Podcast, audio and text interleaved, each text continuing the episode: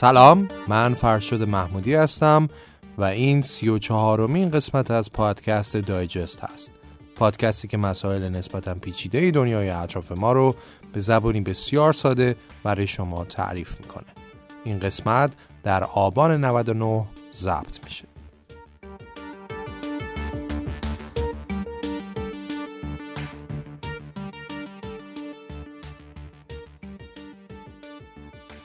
این برهه از زمان که ما توش زندگی می کنیم پر از چالش های بزرگ و کوچیک در عرصه های مختلف.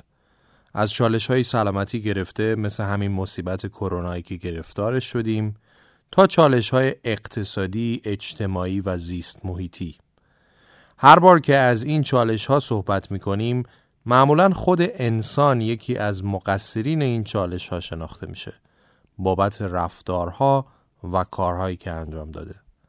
مخصوصا اینکه انسان در یکی دو قرن اخیر در بیشتر حوزه ها پیشرفت های خیره کننده ای داشته.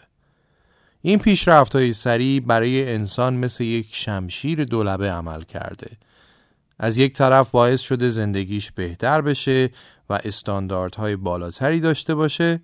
از یک طرف دیگه همین پیشرفت ها باعث شده چالش های مختلفی به وجود بیان و رشد کنن که اینا حتی حیات آینده خود انسان هم تهدید می‌کنن مثل آلودگی هوا، انقراض حیوانات، گرمایش زمین، تغییرات آب و هوایی، تحلیل رفتن منابع طبیعی، ناعدالتی های اجتماعی و خیلی از موارد دیگه.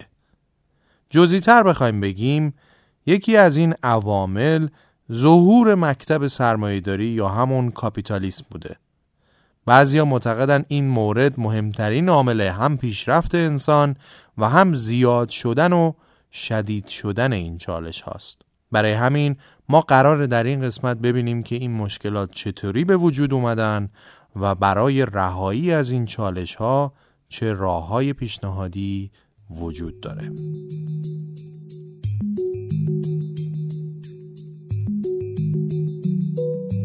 اسپانسر این قسمت از دایجست کشمونه. کشمون وبسایتیه که شما می‌تونید از طریق اون محصولات کشاورزی مصرفیتون رو به صورت مستقیم و بدون واسطه از خود کشاورزها بخرید و در خونتون دریافت کنید. محصولاتی مثل زعفرون، اصل، برنج، زرشک و چایی و غیره و زالک. حالا می‌پرسید که چرا باید این محصولات رو از کشمون بگیریم؟ جوابش اینه. اول اینکه می‌دونید دارید جنس اصل می‌خرید. چقدر اتفاق افتاده که رفتید تو اصل فروشی و واقعا نمی‌دونستید که این اصل رو زنبور آب شکر خورده ساخته یا زنبوری که رفته گلهای واقعی رو گرده افشانی کرده و چیزی قاطی اصله نیست. یا چند بار شده که زمان خرید زعفرون ته دلتون شک کردید که این جنس اصله یا نه؟ قاطی داره یا نه؟ کشمون این دغدغه رو برای شما رفع می‌کنه. چطور؟ کشمون به عنوان متخصص و با کمک آزمایشگاه های معتبر میاد کیفیت محصولات این کشاورزها رو میسنجه و فقط اونهایی رو در شبکش قرار میده که کیفیت و تولیدشون از یک استاندارد خاصی بالاتر باشه.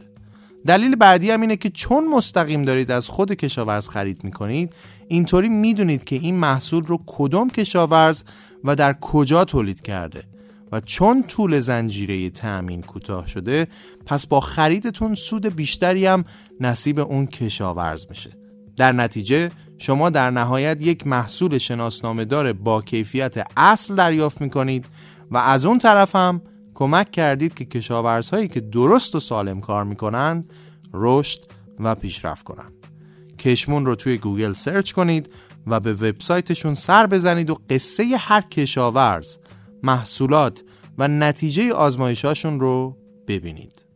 در زم اگر دوست داشتید که خرید از کشمون رو برای بار اول امتحان کنید از کد تخفیف دایجست با سه تا تی استفاده کنید تا هزینه ارسال براتون رایگان بشه.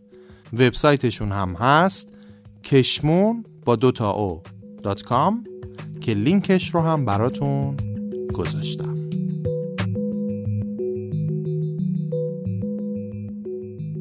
اگه یادتون باشه تو قسمت 23 پادکست دایجست در مورد سیستم های اقتصادی سرمایهداری، سوسیالیسم، مارکسیسم و سیستم های دیگه مفصل صحبت کردیم. اگه اون قسمت رو گوش ندادید پیشنهاد می‌کنم که اول با این سیستم های اقتصادی که از ازل در مدیریت جهان نقش داشتند آشنا بشید. چون تا حدی یه مقدمه برای این قسمتن. اما اجازه بدید به صورت خیلی خلاصه یه توضیحی بدیم که اصلا سرمایهداری چی بود و چرا هم قهرمان خیلی از پیشرفت هاست و هم مقصر خیلی از چالش ها اگه باز یادتون باشه گفتیم که قبل از مکتب سرمایهداری فئودالیسم و اقتصادهای دستوری در جهان حاکم بودن اگه این مفاهیم هم براتون آشنا نیستن حتما اون قسمت 23 رو گوش بدید. خلاصش این که دلایل مختلفی وجود داشتن مثل قدرت گرفتن دولت های مرکزی و ارتش های ملی شیوع تاون سیاه و توسعه شهرنشینی که خود همین این باعث ظهور بازارهای پولمحور هم شد این دلایل فئودالیسم رو کم کم از بین بردن و مکتب جدید یعنی سرمایهداری جاشو گرفت و تا امروز هم نیروی محرکه پشت بسیاری از پیشرفت های انسان بوده حالا این سرمایهداری چی هست و حرفش چیه؟ پدر مکتب سرمایهداری آقای آدم سمیت در سال 1776 یک کتابی می نویسه به اسم ثروت ملل که تو اون کتاب از این مکتب جدید صحبت می‌کنه حالا محوریت این مکتب جدید چیه؟ مالکیت خصوصی همین؟ بله اما در اون زمان که تقریبا همه چی متعلق به لردها، خانها، حاکمین و دولتها بود این حرف کمی نبود یعنی بیای به لردها و پادشاه ها بگی که اجازه بدید این زمین ها متعلق به مردم و رعیت باشه و اگه کسی ادعا کرد که فلان زمین و ملک مال اونن این حق رو به رسمیت بشناس. چون این باعث میشه که برایند کلی کشورت رو به جلو و در حال رشد باشه. خوب که بهش فکر کنید متوجه عظمت تغییر الگو میشید. کم حرفی نبود برای خودش در اون زمان. نکته دیگه که در این مکتب مطرح میشه اینه که آدم اسمیت اعتقاد داشت نیازی به مداخله در اقتصاد نیست. بازارها رو به حال خودشون رها کنید.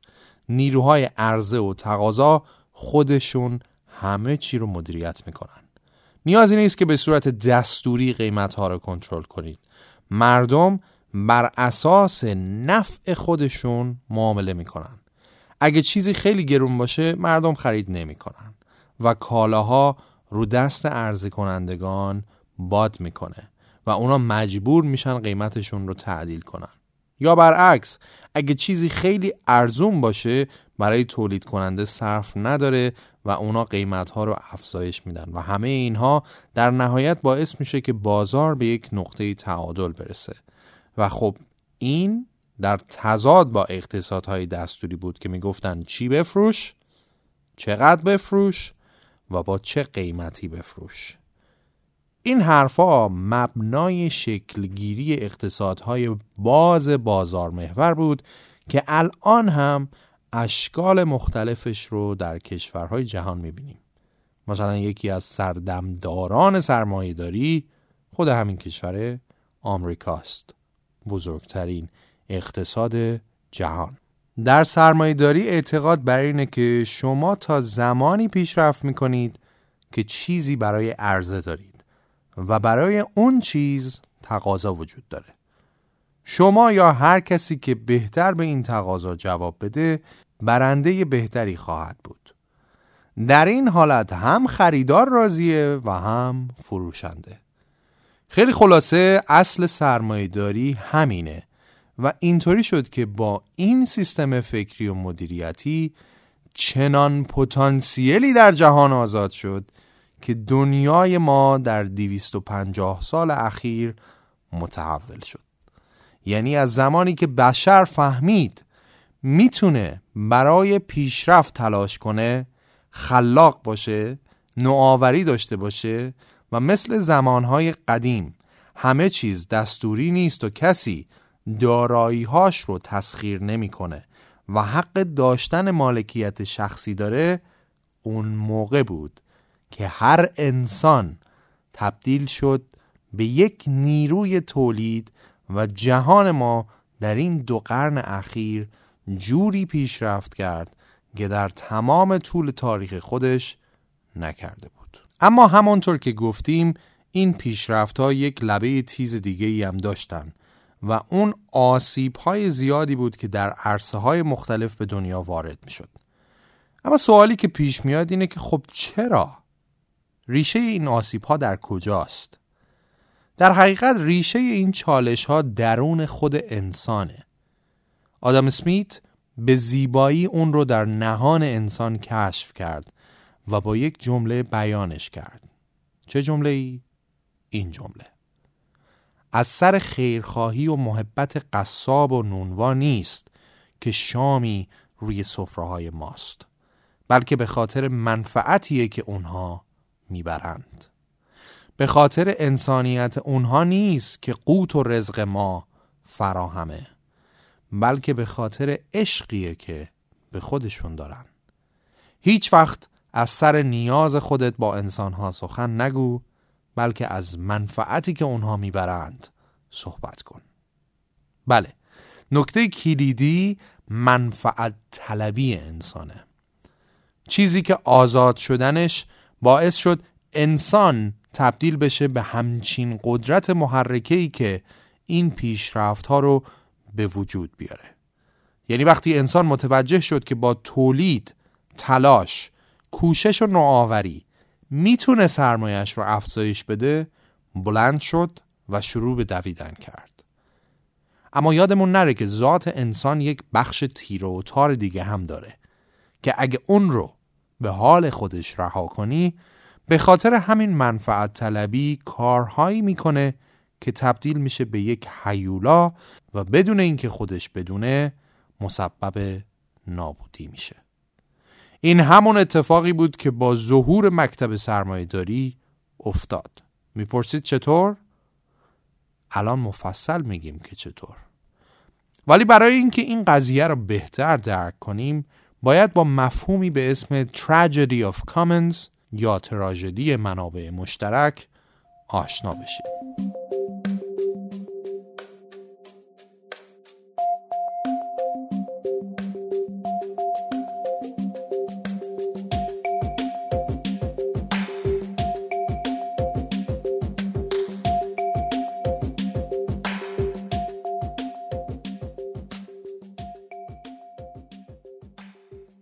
برای فهم این بحث می‌خوام از یک مثال استفاده کنم. فرض کنید یک مرتع بزرگ اما با وسعت محدود به دامداران یه منطقه داده میشه. مثلا چیزی حدود ده هکتار مرتع داریم و ده نفر دامدار که این مرتع بین همه دامدارا مشترکه و همه حق دارن برای چرای دامهاشون ازش استفاده کنن. فرض کنیم هر دامدار پنج تا گاو داره. یعنی سر جمع پنجاه تا گاو که همگی خوش و خورم در این مرتع میچرند. این وسط دو نفر دامدار هستند که منفعت طلبن و آرزوهای بزرگی هم دارن. اشتباه نکنید آدم های بدی نیستن ها. ولی دوست دارن که اصلا از این کار بیان بیرون و برن شهر برای خودشون توی پنت هاوسی زندگی کنن و کل دنیا رو یه شکل دیگه تجربه کنن. برای همینه که دوست دارن زود پولدار بشن. و بعد پیش خودشون فکر می‌کنن که چه کار کنیم و بعد به این نتیجه می‌رسن که اگه تعداد گاوهاشون رو افزایش بدن می‌تونن لبنیات بیشتری بفروشن و در نتیجه پول بیشتری خواهند داشت. پس این دو دامدار میان تعداد گاوهاشون رو دو برابر می‌کنن. اما نکته اینه که وقتی تعداد گاوها در این مرتع از یه حدی بیشتر میشه مثلا از همون پنجاه تایی که بود بیشتر میشه زمین یواش یواش تحلیل میره. اول دامدارای دیگه اعتراض می‌کنن ولی وقتی می‌بینن که فایده ای نداره یه سری از اونا هم میگن خب چرا فقط اونا نفت ببرن؟ ما هم تعداد گاو هامون رو اضافه می‌کنیم که از قافله عقب نمونیم.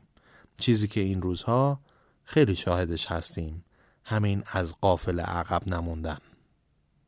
خلاصه به خاطر همین زیاد شدن دام هایی که تو مرتع چرا می‌کردن یواش یواش سرعت تحلیل رفتن زمین بیشتر میشه و خیلی طول نمی‌کشه که به جایی می‌رسیم که دیگه گاف ها به راحتی غذا گیر نمیارن و آروم آروم همه لاغر و نحیفتر از قبل میشن این اوضاع تا جایی ادامه پیدا می‌کنه که کل مرتع از بین میره و همه با هم گاف هاشون رو از دست میدن و تراژدی اتفاق میافته در صورتی که اگه همه از روز اول به همون پنجتا گاوشون راضی بودن مرتع از بین نمی رفت.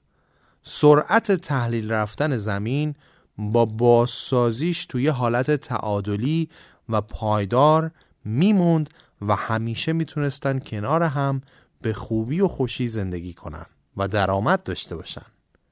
برای همین بود که مارکس می‌گفت سرمایهداری خودشو نابود می‌کنه. در حقیقت این یکی از جنبه های منفی سرمایهداری در جهان ماست. زمانی که انقلاب صنعتی اتفاق افتاد تو کارخونه ها با شرایط کاری افتضاح از کودکان و زنان استفاده می‌کردن که این کار یکی از نشونه های منفعت طلبی های انسان در این مکتب جدید بود که اجازه می‌داد برای منفعت و سود بیشتر هر کاری بکنن. اینطوری هزینه ها کمتر می‌شد و حاشیه سود بالا می‌رفت و سرمایه ها بیشتر و بیشتر انباشت می‌شد. این همون چیزیه که اتفاق میفته اگه سرمایه داری به حال خودش رها بشه. اما نکته داستان اینه که خب در واقع کامل به حال خودش سرمایه داری رها نشده. انسان ها ثابت کردن موجوداتی هستند که هوش یادگیری دارن و وارد چرخه اصلاح میشن. مثال خیلی سادهش اینه که الان هزار و یک سازمان تو زمینه های حقوق کودکان حیوانات و محیط زیست و کلی چیزهای دیگه فعالیت می‌کنن. به قول چامسکی تو آمریکا هیچ وقت شاهد سرمایهداری محض نبودیم و در بهترین حالت آمریکا از مکتب سرمایهداری دولتی پیروی می‌کنه. چون اگه سرمایهداری محض بود تا الان از بین رفته بود. بله انسان هم بیکار ننشسته تا بذاره اون ده تا دامدار هر کاری دلشون می‌خواد بکنن. به موازات همه پیشرفت هایی که سرمایهداری برای انسان رقم می‌زد و تمام آثار مخربی که ایجاد می‌کرد انسان ها هم شروع کردن به مقابله با اینکه چطور این آثار مخرب رو کم کنن. انسان ها متوجه شدن که چیزی به اسم اکسترنالیتی یا اثرات جانبی وجود داره. یعنی اینکه درست ماشین متعلق به شماست و صاحبش هستید و پول بنزینش رو هر چقدر که خواستید خودتون پرداخت می‌کنید.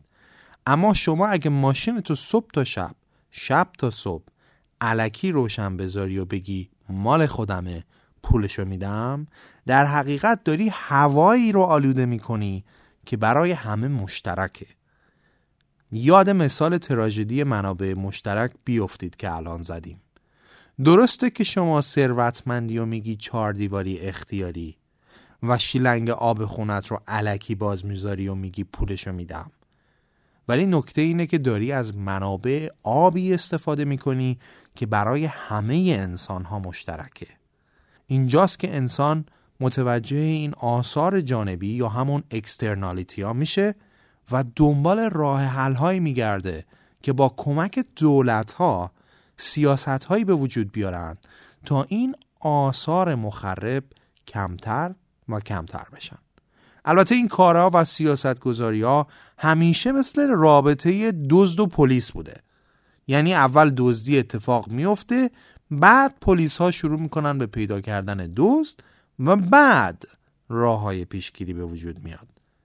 در مورد آثار مخرب هم اول این آثار مخرب به وجود میان بعد انسان ها متوجه شدن که اه داره تخریب اتفاق میفته و بعد سعی کردن جلوش رو بگیرن و بعدش قوانینی وضع کردن که نذارن دوباره این آثار مخرب تکرار بشن.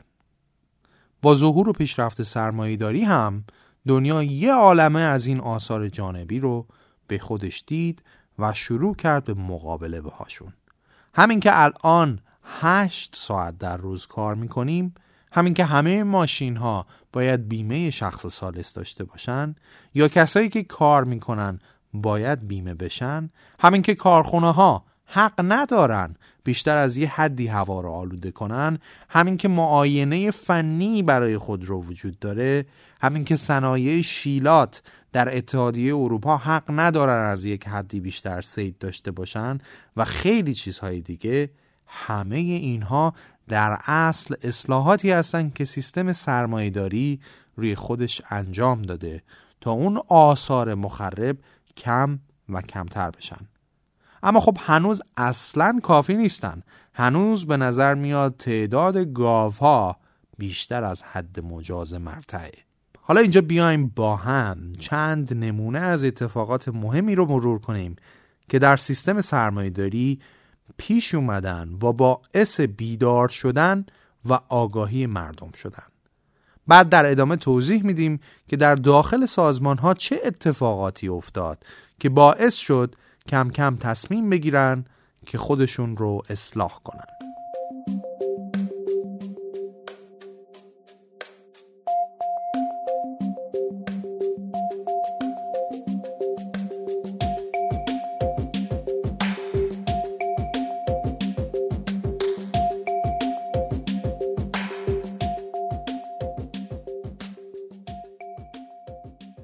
برای مثال کمپانی هند شرقی که تو قسمت‌های مختلف دایجست بارها ازش حرف زدیم یکی از اولین و مهمترین شرکت هایی بود که در توسعه امپریالیسم نقش داشت. این شرکت اونقدر بزرگ بود که حتی برای خودش ارتش هم داشت. این سازمان نقش خیلی خیلی مهمی در ثروت آفرینی داشت. اما آخرش رسوایی های مدیریتی و فساد و شورش و تظاهرات نیروهای خودش باعث شد که این سازمان با دستور پارلمان از بین بره. وقتی این مثال ها رو می‌زنیم به این فکر کنید که سرمایهداری هم عامل رشد بوده و هم به خاطر اون خاصیت ذاتی انسان یعنی منفعت طلبیش باعث می شده آدم از قدرتش استفاده کنه و از مرزهای انسانیت خارج بشه. در نهایت جامعه با اپوزیسیون هی قدم به قدم قوانین مختلفی وضع کردند و تا حدی جلوی این عوارض سرمایهداری رو گرفتن که البته بعضی وقتها هزینه خیلی زیادی هم داشته. تو قسمت تاریخ پول هم مثال هایی از کمپانی میسیسیپی براتون تعریف کردیم. اینکه چطور این شرکت ها و تصمیمات افراد پشتشون باعث شد ملت فرانسه به خاک سیاه بشینه و همین عاملی شد برای وقوع انقلاب کبیر فرانسه. مثلا خود پدیده بردهداری یکی از این منفعت طلبی هاست. یعنی دار ترجیح میده برای اینکه حاشیه سود بیشتری داشته باشه از نیروی کار مفت و مجانی استفاده کنه. اگه داری به حال خودش رها می‌شد احتمالا الان نصف جهان برده نصف دیگه بودن. اما همونطور که گفتیم خود انسان اجازه نداد. اگه به تظاهرات شکر خونین که انگلیسیش میشه بلاد شوگر در نیمه دوم قرن 18 هم یه نگاهی بندازیم می‌بینیم که یه جایی یهو مردم انگلیس میان میگن فلان تجار از برده ها استفاده کردن ما به همین دلیل محصولاتشون رو تحریم می‌کنیم و ازشون خرید نمی‌کنیم. شکر خودش یکی از این محصولات بود. این نیروی اپوزیسیونه که میاد جلوی سرمایهداری بی حد و مرز رو می‌گیره و نمی‌ذاره که هر کاری می‌خواد بکنه. در حقیقت با رشد و توسعه سرمایهداری و البته آثار منفیش تا حدودی اصول اخلاقی و انسانیت هم همراستا و کنار این نیرو حرکت کردند تا اجازه ندن اون بخش تاریک قدرت حکم فرمای تمام و کمال بشه و دنیا رو نابود کنه اون چیزی که همش از سرمایه داری نشون داده میشه یه سری کارخونه تیر و تارن که با کارگرا مثل برده رفتار می‌کنن ولی مثلا اون دوره‌ای که در عصر ویکتوریایی انگلستان اخلاقیات قدرت می‌گیره ما نمونه ای از سازمان ها رو می‌بینیم که اتفاقا برخلاف اون تصویر قبلی هن. کارخونه هم پیدا میشن مثل سالتر در برادفورد انگلستان که چون کارخونه رو به یه جای دیگه انتقال دادن میان برای کارگرا محله های مسکونی می‌سازن که خیلی از وضع قبلیشون بهتر بوده. براشون بیمارستان می‌سازن مدرسه کتابخونه و کلی چیز دیگه که استاندارد زندگی کارگراشون ارتقا پیدا کنه و صد البته بهره بریشون اینطوری میشه که دهکده ای سالتر در برادفورد انگلیس به وجود میاد. این یه نمونه از اون شرکت هایی که مدیریت با روی کرده انسانی رو انتخاب کردن. برخلاف همه این تصویرهای تیر و تاریکی که ما می‌بینیم. از اون طرف اون سر دنیا یعنی تو آمریکا اتفاقات دیگه ای افتاد که قولهای صنعتی بزرگی مثل راکفلر و کارنگی که قول نفتی و قول فولاد آمریکا بودن رو میاد تحت تاثیر قرار میده این جریان. خبرنگارهایی پیدا شدن که شروع کردن توی فعالیت های این شرکت ها رو در آوردن و پتشون رو ریختن روی آب. کتاب های مختلف نوشتن و به مردم آمریکا نشون دادن که چه افراد قدرتمندی مثل مثلا راکفلر با انحصار طلبیاشون نهایت منفعت رو از بازار می‌برن.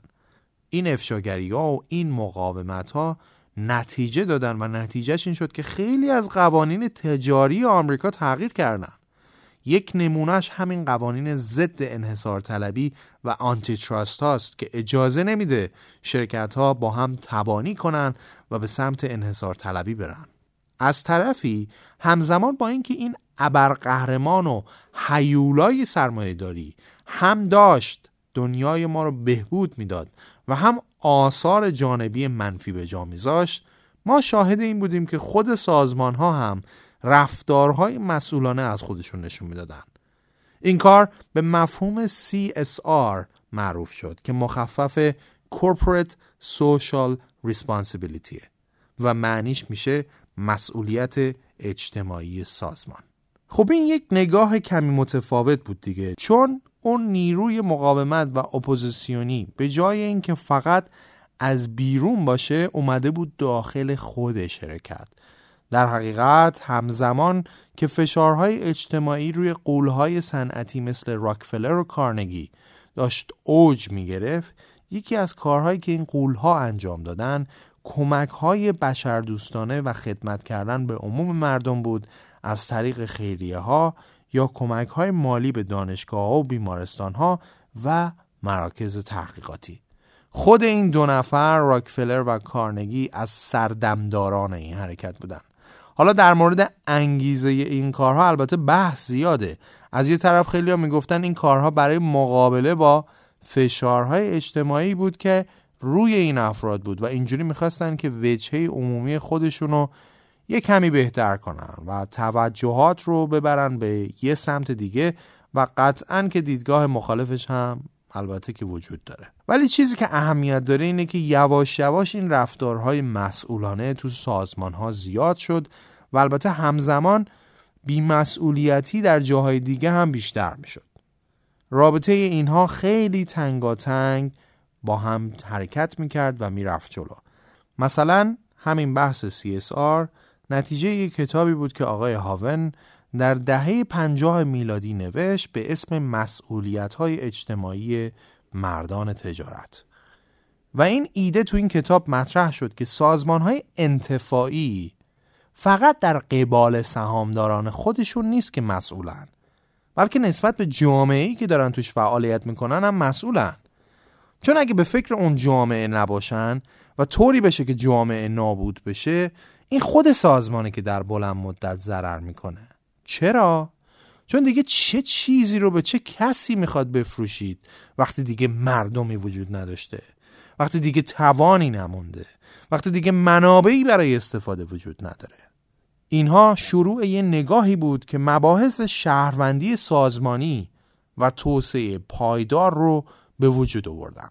توسعه پایدار یا سستینبیلیتی که ممکنه اسمشو زیاد این طرف و اون طرف شنیده باشید در حقیقت پاسخی به همون تراژدی منابع مشترکه و از این حرف می‌زنه که بیاید یه جوری کسب و کار کنیم که همیشگی باشه و فقط یک نگاه کوتاه مدت نداشته باشیم که در کوتاه مدت بخوایم سود ببریم یعنی یه جوری از منابع استفاده نکنیم که دیگه چیزی برای آینده نمونه مثلا سید ترول ماهی آیا یک روش پایداره؟ درسته که راندمان بالایی داره و سودده هست ولی آیا در راستای سیاست های توسعه پایدار و منافع عموم در بلند مدت هم هست؟ آیا اگه ماهی ها اونقدر تو دریا کم بشن که سیدشون از زاد و ولدشون بیشتر بشه اصلا در بلند مدت دیگه ماهی داریم که سید داشته باشیم؟ اون موقع خود این شرکت فعال در شیلات آیا ضرر نمی‌کنه؟ اینطور بود که آروم آروم پای مباحثی مثل توسعه پایدار به نظریه های مدیریت باز شد و سازمان ها از روش های جدیدی استفاده کردند. همزمان خود مفهوم CSR هم در حال تکمیل شدن بود. مثلا تو نسخه های تکمیل شده مسئولیت اجتماعی سازمان اومدن یه هرمی ترسیم کردن برای این مسئولیت ها. این مدل میگه یه سازمان تو چهار حوزه مسئولیت اجتماعی داره. حوزه اول اقتصادیه. یعنی خب اگه سازمان سودده نباشه و آورده اقتصادی برای جامعه نداشته باشه که اصلا دیگه چه سازمانیه در این حالت اساسا سازمانی اصلا دیگه وجود نداره اگه سود نبره حوزه بعدی مسئولیت های حقوقیه یعنی این سودی که قراره به دست بیاره باید در راستای قوانین جامعه باشه. قرار نیست شرکتی با فعالیت های غیر قانونی سودش رو زیادتر کنه. قرار نیست چون می‌خواد سود داشته باشه نیروهاش رو بیمه نکنه.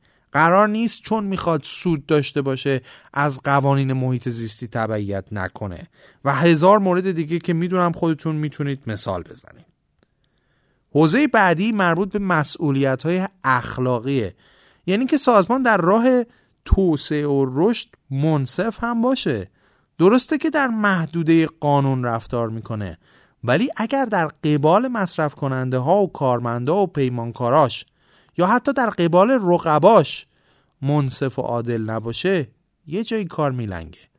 مثلا یکی از کارمندای سازمان به تازگی باردار شده و در حال مادر شدنه. پایان سال هم هست و قراردادها دارن تمام میشن. خب شرکت می‌دونه که این نیرو در چندین ماه آینده ممکنه از مرخصی های قانونی بارداری استفاده کنه و در خدمت شرکت به صورت حضوری ممکنه نباشه. پیشفرض هم اینه که اون فرد نیروی متوسطی برای شرکته. خب شرکت از لحاظ قانونی می‌تونه قرارداد رو تمدید نکنه چون بگه قرارداد داره تمام میشه. ولی این کار با اینکه قانونیه اخلاقی هم هست؟ ما می‌تونیم به قرارداد کارگرا که به شدت نیازمند کارن بندهای مخفی خاصی اضافه کنیم که معمولا کارگر ازشون بیخبره و نمی‌دونه که براش تبعات منفی داره این کار می‌تونه قانونی باشه ولی آیا اخلاقی هم هست؟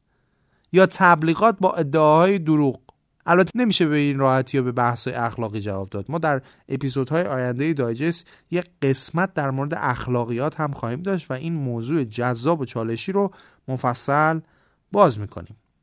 بگذاریم. اما در نهایت حوزه آخر مسئولیت های بشر دوستان است. یعنی که در مقیاس بزرگتر سازمان ها شهروندهای خوبی برای جامعه باشند و نسبت به مشکلات و چالش ها بی تفاوت نباشن و سعی کنن به جامعه ای که در اون فعالیت می‌کنن برگردونن. اینجوری بود که ما از نیمه دوم قرن بیستم داریم می‌بینیم که این فعالیت های مسئولانه شرکت ها داره زیاد میشه و حتی در داخل شرکت ها واحد به وجود میان که وظیفهشون همین CSRه از یه طرف حتی شرکت هایی دارن به وجود میان که هسته شکل گیریشون همین نگاه به جامعه ایه که توش فعالیت می‌کنن. چه شرکت هایی؟ مثلا بادی شاپ بادی شاپ یک شرکت تولید لوازم آرایشی بهداشتی که شعار اصلش اینه که با اینکه محصولات با کیفیتی برای شما تولید می‌کنیم ولی به طبیعت آسیب نمی‌زنیم. از حیوانا برای آزمایشامون استفاده نمی‌کنیم و محافظت از محیط زیست اولویت ما. مدل تولید و تحقیق و توسعهشون رو هم طوری شکل میدن که در راستای همین اهداف باشه و با همین رسالت به دل میلیون ها نفر هم میشینن. حتی این نوع نگاه در حوزه تبلیغات و بازاریابی هم وارد شده تا جایی که تو همین دوره الان خودمون هم می‌بینیم که چقدر شرکت ها سعی می‌کنن شعارهای تبلیغاتی و دقدقه هاشون رو ببرن به سمت چالش های اجتماعی. آب هست ولی کم است تبدیل میشه به شعار تبلیغاتی یکی از بانک های مهم کشور و سعی می‌کنه از این طریق با مخاطبین همصدا بشه و بگه منم در کنار شما دقدقه های اجتماعی دارم و برای چنین چالشی در جامعه آگاهی رسانی می‌کنه اما همزمان با این تغییرات مثبت افرادی هم همیشه بودند و هستند که میگن این CSR در واقع تغییر معنادار خاصی رو ایجاد نمی‌کنه و فقط یه ژست برای اینکه فشارهای اجتماعی که به شرکت ها وارد میشه رو مدیریت کنه. افرادی مثل میلتون فریدمن معروف. میلتون فریدمن و افراد زیادی که در این زمینه نظرشون به نظر فریدمن نزدیکه معتقدن که CSR اساسا با ذات اصلی business مغایرت داره و اونچنان نتیجه ای هم نخواهد داشت. اینا میگن که کسب و کار بر مبنای همون هسته اصلی یعنی سود بردن شکل می‌گیره و این اساسا در تضاده با اینکه بخوای مثلا کارهای بشردوستانه انجام بدی و جامعه رو به نوعی نجات بدی. چون که این کارا برای سازمان تبدیل میشه به مرکز هزینه. یعنی در واقع چیزیه که برای کسب و کار خوب نیست. چون سود رو کم می‌کنه.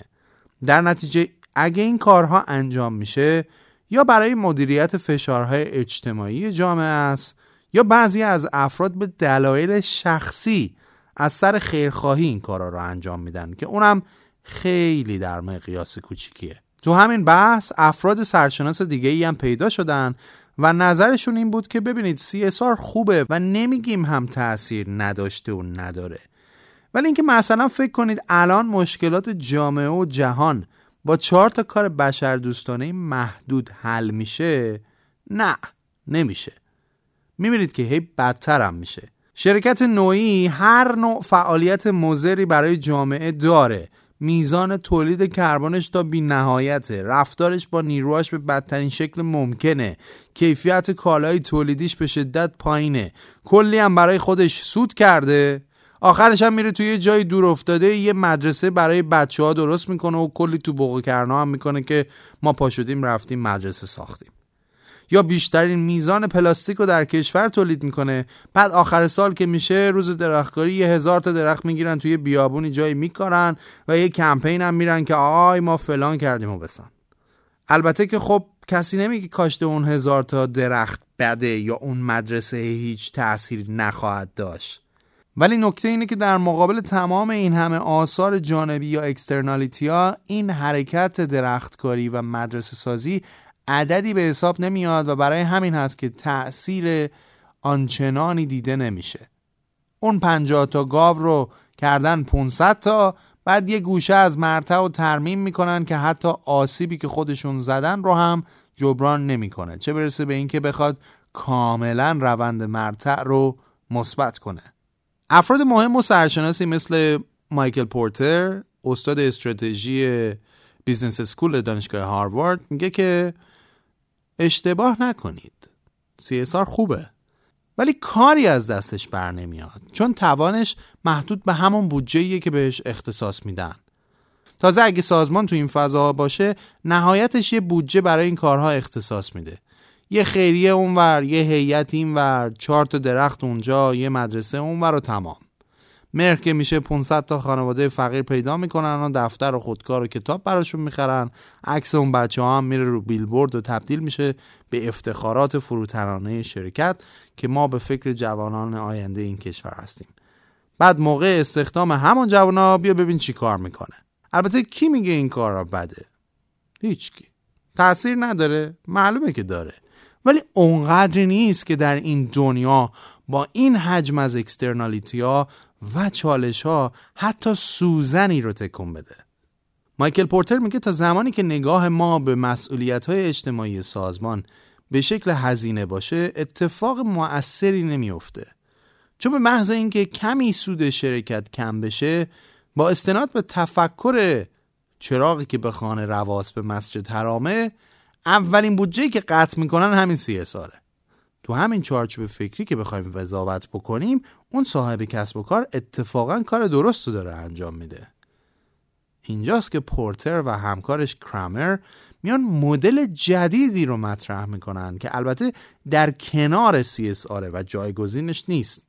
مدل CSV Creating Shared Value که یعنی خلق ارزش مشترک. و اعتقاد دارن که راه نجات جهان و سرمایه داری خلق ارزش مشترکه. حالا این چی هست و چرا اینو مطرح می‌کنن؟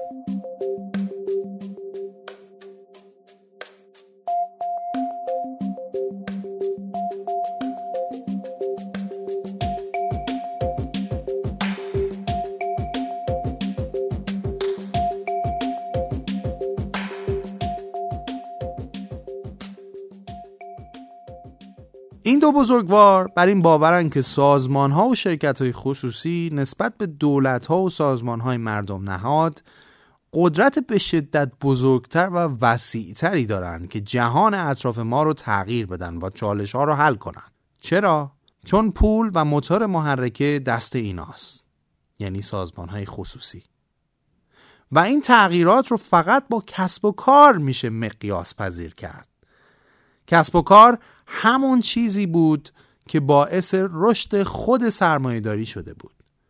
اینا میگن این مقیاس پذیری اتفاق نمیافته مگه اینکه پای سود و منفعت وسط باشه. ولی CSR یه دیدگاه هزینه‌ای و فعالیت جانبیه. پس نمی‌تونه همچین ایده ای رو عملی کنه. اینجاست که این دو نفر پیشنهاد میدن سازمان ها بیان با مشارکت هم به سمت حرکت کنن که ارزش مشترک خلق کنن. یعنی ارزش های معناداری خلق کنن که هم برای خودشون مفیده یعنی سود داره براشون و هم برای مشتری و جامعه فایده داره. به عبارت دیگه به جای اینکه نگاهمون به مسئولیت اجتماعی یه دیدگاه جانبی باشه و فقط به چشم هزینه بهش نگاه کنیم اتفاقا برعکس سازمان بیاد اون مسئولیت اجتماعی رو به عنوان هدف اصلیش تعریف کنه و با همون بیاد سود کنه. یعنی این ارزش مشترکی که برای جامعه و مشتریانت و خودت سودمنده حتی بشه اصل و اساس استراتژی رقابتی شرکتت. ولی اگر رفت تو حال و هوای خیرخواهی و دلسوزی و اینا فایده نداره. چون مقیاسشون وقت کوچیک میشه. و بعد از یه مدت هم ولش می‌کنی چرا؟ چون با ذات افزایش سرمایت سنخیت نداره اما حالا این کار چطور شدنیه؟ ایده پورتر اینه که سازمان باید یک مدل تجاری خلق کنه که این نگاه CSV تو استخونبندی اصلش وجود داشته باشه یعنی این نگاه در قلب استراتژی رقابتی شرکته نه یه چیز جدا چیزیه که باعث میشه حتی از رقبات سهم بگیری. پورتر میگه این خلق ارزش مشترک می‌تونه تو سه حوزه اتفاق بیفته. این سه حوزه چی هن؟ اینان. نگاهی نو و متفاوت در توسعه محصولات و بازارها. این یکیش. دوم باز تعریف بهرهوری و اثر بخشی در کل زنجیره ارزش و عملیاتی سازمان. سوم توانمندسازی و توسعه جوامع و شبکه های محلی. حالا دونه دونه توضیح میدیم که CSV تو هر کدوم از اینها چطور اتفاق میفته دانشجوهای رشته های مدیریتی خوب گوش کنن. بریم اول سراغ اولی. نگاهی نو و متفاوت در توسعه محصولات و بازارها. خب چی میگه این؟ به صورت کلی نیازهای جامعه خیلی بزرگن. مثلا نیاز به سلامتی، مسکن بهتر، تغذیه بهتر، مقابله با سالخوردگی، امنیت مالی بهتر و آسیب های زیست کمتر و الی ماشاءالله. خیلی از شرکت ها بیسیک ترین سوالات رو نادیده گرفتن. آیا محصولی که ما تولید می‌کنیم واقعا برای مصرف کنندگان و جامعهمون خوبه؟ آیا واقعا به این نیازها کمک می‌کنه؟ یا اینکه نه وقتی یه مشکلی رو رفع می‌کنه هزار تا مشکل جای دیگه ایجاد می‌کنه. حالا سوال اینه که آیا ما می‌تونیم محصولاتی تولید کنیم که هم فروش و سود ما رو تضمین کنه هم باعث بشه از رقیبامون جلو بیفتیم و هم برای مشتریامون مفید باشه و به جامعه ضرر نزنه؟ بذارید یه مثال بزنم. فرض کنید شما به عنوان تولید کننده کیسه های پلاستیکی کلی هزینه تحقیق و توسعه می‌کنید. به تکنولوژی جدیدی دست پیدا می‌کنید که آخرش بتونید کیسه هایی تولید کنید که صد درصد قابل بازیافتن و اتفاقا از الیافی درست شدن که برای شما ارزونتر هم تموم میشه خب اینجا چه اتفاقی افتاد؟ محصولیت اجتماعی یا بهتر بگیم ارزش مشترک در قلب استراتژی شرکت شما قرار گرفته و اصلا بحث خیرخواهی و این حرفا نیست شما محصولی درست کردید که هم سود و سهم شما رو در بازار بیشتر می‌کنه و هم برای محیط زیست بهتره و هم مصرف کننده هاتون حس بهتری دارن از اینکه محصول شما رو انتخاب کردن. برای نمونه واقعی اگه خواستید کیسه های زباله برند های هفتی و گلد رو چک کنید. بازم مثال بزنیم از دنیای واقعی. شرکت پراکتر گمبل آمریکایی PNG برای شامپوهای Head and Shoulders و Pantene تازگی ها بسته های refill درست کرده یعنی چی؟ یعنی شما یک بار شامپو می خرید و وقتی که تموم شد بطری شامپو رو نگه می دارید. وقتی دوباره می خواهید شامپو بخرید دیگه بطری جدید نمی خرید. اینا آمدن یه سری پاکت های ساندیس مانند واسه شامپو درست کردن که به جای بطری شما این پاکت ها رو می خرید و بطری قبلیتون رو پر می کنید. هم هزینه شما کمتر میشه و همین که تکنولوژی ساخت این پاکت ها طوریه که 100 درصد قابل بازیافته. پس این شرکت هم برای خودش ارزش مشترکی خلق کرده و هم برای شما و هم برای محیط زیست. دقت می‌کنید دیگه این یک چیز جانبی نیست. این یک تغییر نگاه در هسته اصلی مدل کسب و کار اون شرکته که روی کرده خلق ارزش مشترک داره. خب دومین حوزه چی بود؟ باز تعریف بهرهوری و اثر بخشی در کل زنجیره ارزش و عملیاتی سازمان ها اول بگیم این زنجیره ارزش چی هست؟ خب از اول تا وقتی که محصول آماده بشه و برسه به دست مشتری و حتی تا بعد از تحویل یه سری از فعالیت های زنجیره وار انجام میشه که بهش میگن زنجیره ارزش. اون از اول که میگیم هم یعنی حتی وقتی شرکت داره مواد اولیش رو تعمین می‌کنه. پس زنجیره ارزش یعنی نحوه عملیات یه شرکت برای تولید و تحویل کیسه زباله، پفک، لپتاپ یا هر چیزی به دست یک مشتری و حتی بعد از اون. حالا اگه یه شرکت به هر شکلی تو زنجیره ارزشش یه سری تغییرات ایجاد کنه که هم برای خودش ارزشی خلق بشه. و هم برای جامعه و مشتریانش اینجاست که CSV تو اون شرکت محقق شده. مثلا شرکت والمارت که یکی از بزرگترین فروشگاه های زنجیره آمریکاست میاد و سایز بسته‌بندی های ارسالیش رو کاهش میده و مسیر رفت و آمد کامیوناشو جوری تغییر میده که 100 میلیون مایل از مسافتی که ماشیناش طی می‌کنن کم میشه.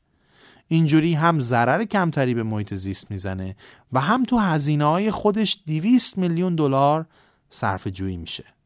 دیگه مثال چی داریم؟ یه شرکتی مثل مارکس سپنسر که تو صنعت خورده فروشی فعاله میاد و سیاست های لوجیستیکیش رو جوری تغییر میده که از یک نیم کره مواد اولیه نخره و بفرسته به یک نیم کره دیگه. چرا؟ چون اینجوری می‌تونه 175 میلیون پوند از هزینه هاش رو کم کنه و البته به محیط زیست هم کمک می‌کنه. این یعنی شرکت در نحوه عملیاتش تغییراتی ایجاد کرده که این ارزش مشترک خلق بشه. حوزه سوم چی بود؟ توانمندسازی و توسعه جوامع و شبکه های محلی. بذارید صاف با یک مثال اینو توضیح بدم. مثالی که از تجربه شخصی من میاد. وارد صنعت تولید شیر خشک بشیم. در بعضی از بازارها من جمله ایران شرکت های چند ملیتی تولید کننده شیر خشک با مشکل تأمین مواد اولیه روبروان که مواد اولیه اینجا میشه اکثرا شیر گاو. یعنی نمی‌تونن راحت شیر گاو با کیفیت پیدا کنن. الان ممکنه بگید این که دیگه تو مملکت فراوونه این همه گاوداری؟ بله. تعداد گاوداری ها زیاده ولی تعداد گاوداری که شیر با کیفیت تولید کنن و شیرشون با استاندارد این شرکت های چند ملیتی منطبق باشه و بتونن برای تولید شیر خشک ازش استفاده کنن خیلی کمه. خیلی مهمه که اون کیفیت دقیقا رعایت بشه چون اینجا قشر مصرف کننده محصول خیلی حساسه. شیر خشک نوزاد دیگه و نوزاد نباید هر شیری بخوره. یکی از مشکلات شیرهای تولیدی گاوداری های ایران اینه که آفلوتاکسین زیادی دارن. آفلوتاکسین یه نوع باکتریه که برای شیرخوارها مناسب نیست. در نتیجه شرکت های خارجی مجبور میشن یه مقدار زیادی از پودر پایه شیر رو از خارج از کشور وارد کنند. حالا بیایم ببینیم CSV در این حوزه چطور خودشو نشون میده. شرکت میاد میگه به جای اینکه بشینم نگاه کنم بگم خب اینا که کیفیت شیرشون پایینه میاد شروع می‌کنه روی این گاوداری ها سرمایه گذاری می‌کنه. یه سری از این گاوداری ها که بیشترین پتانسیل رو دارند رو انتخاب می‌کنه و میاد باهاشون قرارداد امضا می‌کنه. به چه شکل؟ به این ترتیب که میگه من به شما گاودار آموزش میدم وام بهت میدم کمک می‌کنم تجهیزات خریداری کنی برات سیستم های کنترل کیفیت نصب می‌کنم تا بتونی کیفیت شیرت رو افزایش بدی. و اگه به اون میزانی از کیفیت که من خواستم برسی اونجاست که من میام تا پنج سال آینده کل تولیدات شیرت رو می‌خرم. ارزش مشترک تو این مثال چطور خلق میشه؟ جوامع محلی توانمند میشن و کیفیت صنعت ارتقا پیدا می‌کنه. شرکت به خاطر اینکه شیر مورد نیازش رو از داخل تعمین می‌کنه هزینه‌هاش کم میشه. حیوانات در وضعیت بهتری از بهداشت قرار می‌گیرن و مصرف کننده هم شیر با کیفیت به دستش می‌رسه. خیریه هم نیست استراتژی بیزنسه. تازه قرارداد انحصاری هم با اون گاودار میبنده و جلوی باقی رقبا رو هم برای تأمین شیر از این گاوداری می‌گیره. به این میگن استراتژی رقابتی با وجود ارزش آفرینی برای همه. بذارید یک مثال دیگه بزنم از کشاورزی. و چرا راه دور بریم؟ یه مثال از همین اسپانسرهای دایجست یعنی همین کشمون. خب توضیح دادیم که کشمون چی هست و چی کار می‌کنه. ولی اگه به توضیحی که اول پادکست در مورد کشمون دادیم گوش نکردید خیلی خلاصه بگیم که کشمون یه شرکت استارتاپیه که از طریق یک وبسایت شما رو وصل می‌کنه به خود کشاورزها که بتونید محصولاتی مثل زعفرون، اصل، برنج، زرشک و خیلی چیزهای دیگر رو مستقیم و بدون واسطه از خود کشاورز بخرید. خب این کلیتش. حالا بریم ببینیم کشمون چطور از CSV یا خلق ارزش مشترک استفاده کرده و تمام مدل تجاریش رو business model ش رو بر همون اساس شکل داده اما قبلش مقدمه ای از کشاورزی بدیم برای فهم این موضوع. کشاورزی در ایران بیشتر به صورت خورده مالکی هستش. نه فقط در ایران بلکه حتی در همه آسیا. در واقع متوسط مساحت مزرعه در آسیا کمتر از یک هکتاره. این قضیه یه سری پیامد داره. برای اینکه محصولی که کشاورزا توی این مزرعه کوچیک تولید می‌کنن تجمی، فراوری و بسته‌بندی بشه و به دست مصرف کننده برسه مسیر طولانی داره. پیامدهای عمده این مسئله چند موضوعه. اول اینکه برنامه ریزی برای تولید وجود نداره. این کشاورزهای کوچیک مکانیزمی ندارن که بدونن نیاز بازار چیه که بر اساس اون تولید کنن. از طرفی اونقدر خودشون رو کوچیک می‌دونن که برای خودشون نقشی قائل نیستن و همه اینا کنار هم یه حرکت بزرگ کور رو شکل میدن. یعنی تولید با نیاز بازار کلا بی ربطه. یه سال یه محصول کمه تو بازار یه سال همون محصول زیاده. مسئله بعدی اینه که برای بعضی محصولات ریسک تقلب وجود داره. تو اون زنجیره تأمین طولانی و ناشفاف معلوم نیست چه کسایی محصول کشاورز رو دست به دست کردن. خب این وسط اگه بلایی سر محصول بیاد مشخص نخواهد بود. یعنی معلوم نیست محصولی که می‌خریم رو چه کسی رو در کجا تولید کرده و دست کیا بوده تا رسیده به ما. و نتیجه اینکه هیچ کسی دقیقا مسئولیت خاصی به عهده نداره. این مسئله فقط مشکلش این نیست که ما ممکن محصول تقلبی یا مخلوط با تقلب بخریم. مشکل اینه که افرادی که تقلب می‌کنن به خاطر درآمد بیشتری که کسب می‌کنن و افرادی که سالم کار می‌کنن به خاطر درآمد کمتری که کسب می‌کنن به مرور زمان موازنهشون تغییر می‌کنن. یعنی افرادی که سالم کار می‌کنن آروم آروم از چرخه اقتصادی حذف میشن. تصور کنید افرادی که مثلا اصل تقلبی تولید می‌کنن با زحمت کمتر سود بیشتری می‌برن. و از طرفی قیمت اصل رو هم در بازار تحت تاثیر قرار میدن که همین می‌تونه باعث بشه تولید اصل اصل و طبیعی صرفه اقتصادی نداشته باشه.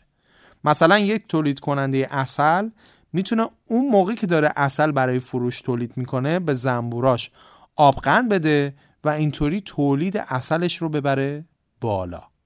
یه نوع قندی هم انتخاب کرده که ساکاروز نیست و تو آزمایشگاه هم ردگیری نمیشه. نتیجه این میشه که اصلش هم مورد تایید آزمایشگاه هم مقدارش بیشتره و هم زحمت کمتری کشیده. دیگه حالا درباره تولید کننده های اصلی که اصلا اصلشون رو زنبور نساخته صحبت نمی کنیم. توی زعفرون هم همینطوره.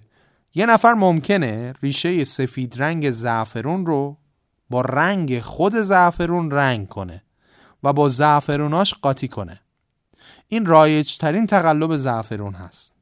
اینطوری اون قسمت ارزونتر زعفرون که قیمتش یک دهم زعفرونه با رشته های قرمز زعفرون مخلوط میشه و به قیمت همون قرمزا فروخته میشه و این آدم متقلب چند برابر سود می‌کنه. باز درباره اونایی که آب و نوشابه و آب نمک به زعفرون اسپری می‌کنن که وزن بگیره یا اصلا رشته های غیر زعفرون مثل گل رنگ رو به زعفرونشون اضافه می‌کنن صحبت نمی کنیم جالب اینجاست که این تقلب برای اصل اصلا اونقدر زیاد شده که زائقه جامعه رو هم تحت تاثیر قرار داده و تصور جامعه از چیستی، رنگ، تم و کیفیت اصل به نحوی شکل گرفته که حتی شناخت اصل اصل برای جامعه سخت شده. مثلا اکثریت جامعه اصل رسبسته رو حتی نمی‌شناسه و یا دوست نداره. در حالی که این ویژگی طبیعی اصله و تمام اصلها در نهایت رس میبندن. یه مسئله دیگه هم که وجود داره و در دراز مدت حتی زندگیمون رو در این سیاره تحت تاثیر قرار میده مسئله تراژدی منابع مشترکی که دربارهش صحبت کردیم. کشاورزای کوچیک کوچیک به سهم خودشون تلاش می‌کنن منافع خودشون رو بیشتر کنن و می‌بینن که هر کشاورزی که این کار کرده در نهایت بیشتر سود برده. پس کشاورز میاد و بر اساس برداشت خودش حد اکثر استفاده رو از آب و خاک می‌کنه. از طرفی تولیدش هم متناسب با نیاز بازار نیست و احتمالا ضایعات محصولش هم بالاه.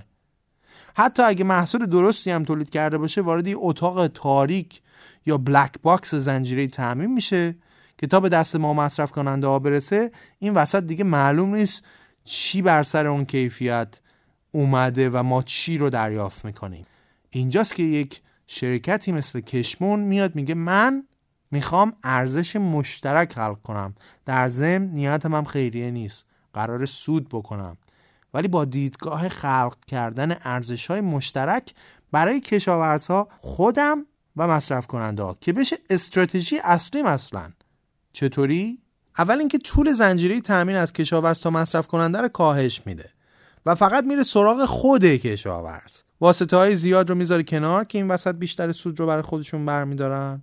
و مقدار کمی از سود رو به کشاورز میدن و مستقیم میره سراغ کشاورز. میگه برای من کیفیت و شفافیت زنجیری تامین مهمه.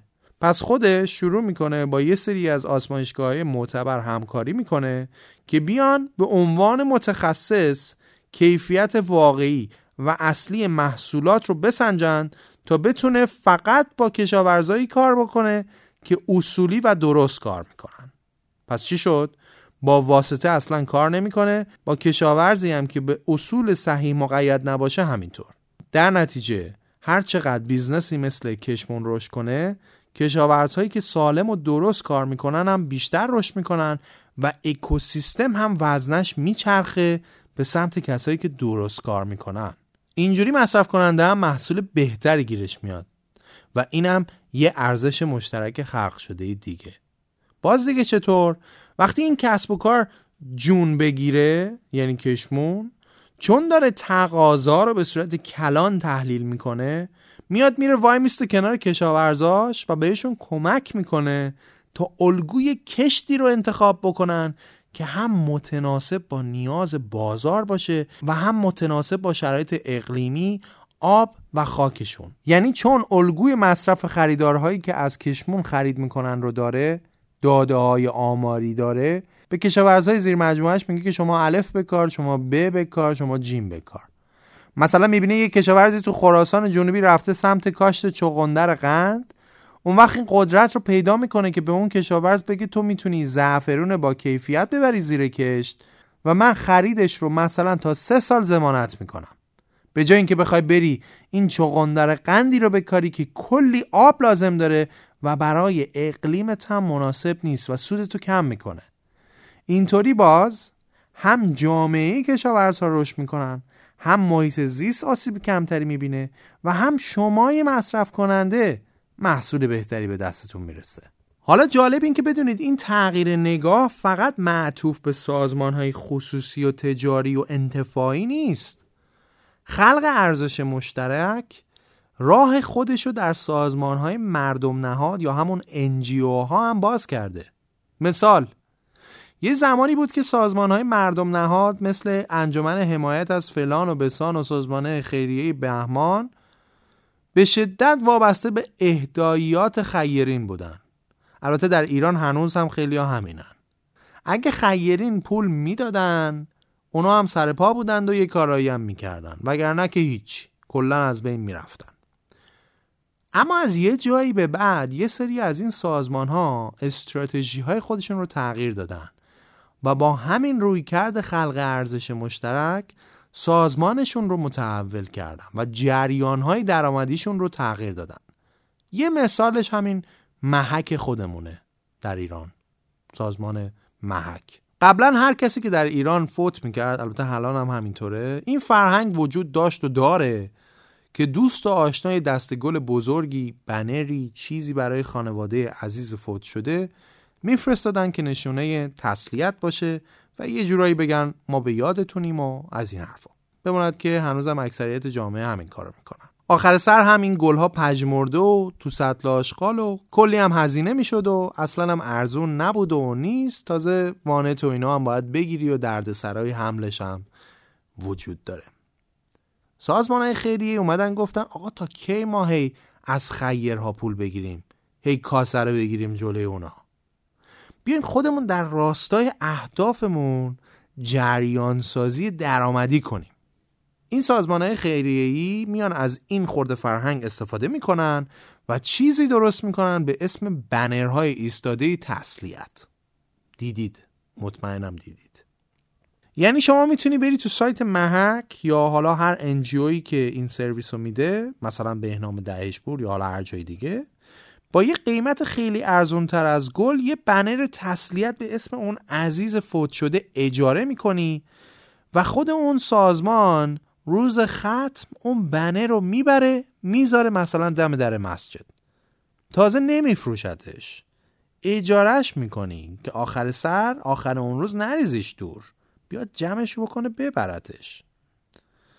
خب اینطوری چه ارزش مشترکی خلق شده؟ شما کمتر پول دادی محک سود کرده و پولش می‌تونه خرج کودک های سرطانی بکنه و صاحب عزا هم دیده که شما به فکرش بودی و تازه حس خوبی هم می‌گیره که سبب یک کار خیلی شدی و مصیبت جمع کردن اون دسته گلای بزرگ هم گردنش نمیافته.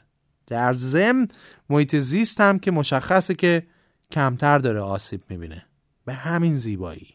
البته پورتر و کرامر به سازمان های مردم نهاد و دولت ها میگن که شما اگه واقعا دنبال ایجاد تغییر و تاثیر هستید بیایید کمک کنید این نگاه CSV در سازمان های خصوصی شکل بگیره. که خب الان زیاد این شکلی نیست دیگه. بیشتر وقتا وقتی مدیر یه سازمان خیریه یا مردم نهاد با مدیرعامل یه شرکت مرتبط جلسه داره. جلسه همش میره به سمت برانگیختن احساسات شخصی مدیرعامل که اشکشون در بیاد و اونم سر کیسه رو شل کنه و یه پولی به اون انجیو بده. یه بار دو بار هم که این اتفاق بیفته مدیر عامل سریای بعدی دیگه هی فرار می‌کنه از دست اون خیریه. روش هم نمیشه بنده خدا عذاب وجدانم می‌گیره. در صورتی که پورتر میگه آقای دولت و سازمان های غیر انتفاعی شما بیا برای شرکت های مرتبط به حوزه فعالیتت پروپوزال بده و بهش بگو اگه مثلا این تغییر رو در سیستم عملیاتی شرکتت انجام بدی چطور در دو سال آینده انقدر میلیون تومن هم سود می‌کنی و به جامعه هم کمک کردی؟ من خودم در انجیو هایی که باشون در ارتباط بودم کمتر چنین روی کردی رو دیدم. همش دنبال اینن که یکی یه چیزی بده. تو شرکت ها مخصوصا تو ایران تقریبا سیستم های توانمندسازی وجود نداره. حالا فکر کن اگه دولت و این سازمان های غیر انتفاعی بیان به سازمان های خصوصی کمک کنن که این دیدگاه استراتژیک سودساز رو فعال کنن چه پتانسیلی از مدیریت تغییر می‌تونه آزاد بشه؟ کاریه که دولت ها و انجیوهای کشورهای مختلف شروع کردن و روش سرمایه گذاری می‌کنن. مثلا انجیوهای تکنوسرو و روت کپیتال سعی می‌کنن با کمک به شرکت های داخلی و خارجی به کشاورزها کمک کنن تا هم خروجی محصولاتشون بیشتر بشه و هم محصولات بهتری خلق کنن. واقعا مثال های این حرکت های CSV خیلی جذاب هستن. خودتون برید دنبالشون و ببینید چقدر اون سازمان های بزرگ فکر کردن و چطوری تونستن در مقیاس های معنادار تغییر به وجود بیارن. خود پورتر و کرامر در مقالهشون در Harvard Business Review یه مثال می‌زنن از شرکت یارا که یک شرکت نروژیه و از بزرگترین تولید کننده های محصولات مرتبط با صنعت کشاورزیه مثل کود. میگن که این شرکت در راستای همین CSV مسبب چه پروژه عظیمی در آفریقا شد و البته در نهایت فروش خودش رو بیشتر کرد. اگه علاقه من بودید حتما کیسش رو مطالعه کنید. در نهایت و ختم کلام پورتر و کرامر اعتقاد دارند که خلق ارزش مشترک باعث میشه مرزهای سرمایهداری با محوریت سوددهی یه جور دیگه تعریف بشن. در واقع اگه موفقیت های مالی شرکت ها وصل بشه به بهتر شدن وضعیت چالش های اجتماعی اون وقت فرصت های بیشماری رو فراهم می‌کنه تا نیازهای جدید رفع بشن. بهرهوری افزایش پیدا کنه تمایز ایجاد بشه و بازارها توسعه پیدا کنن.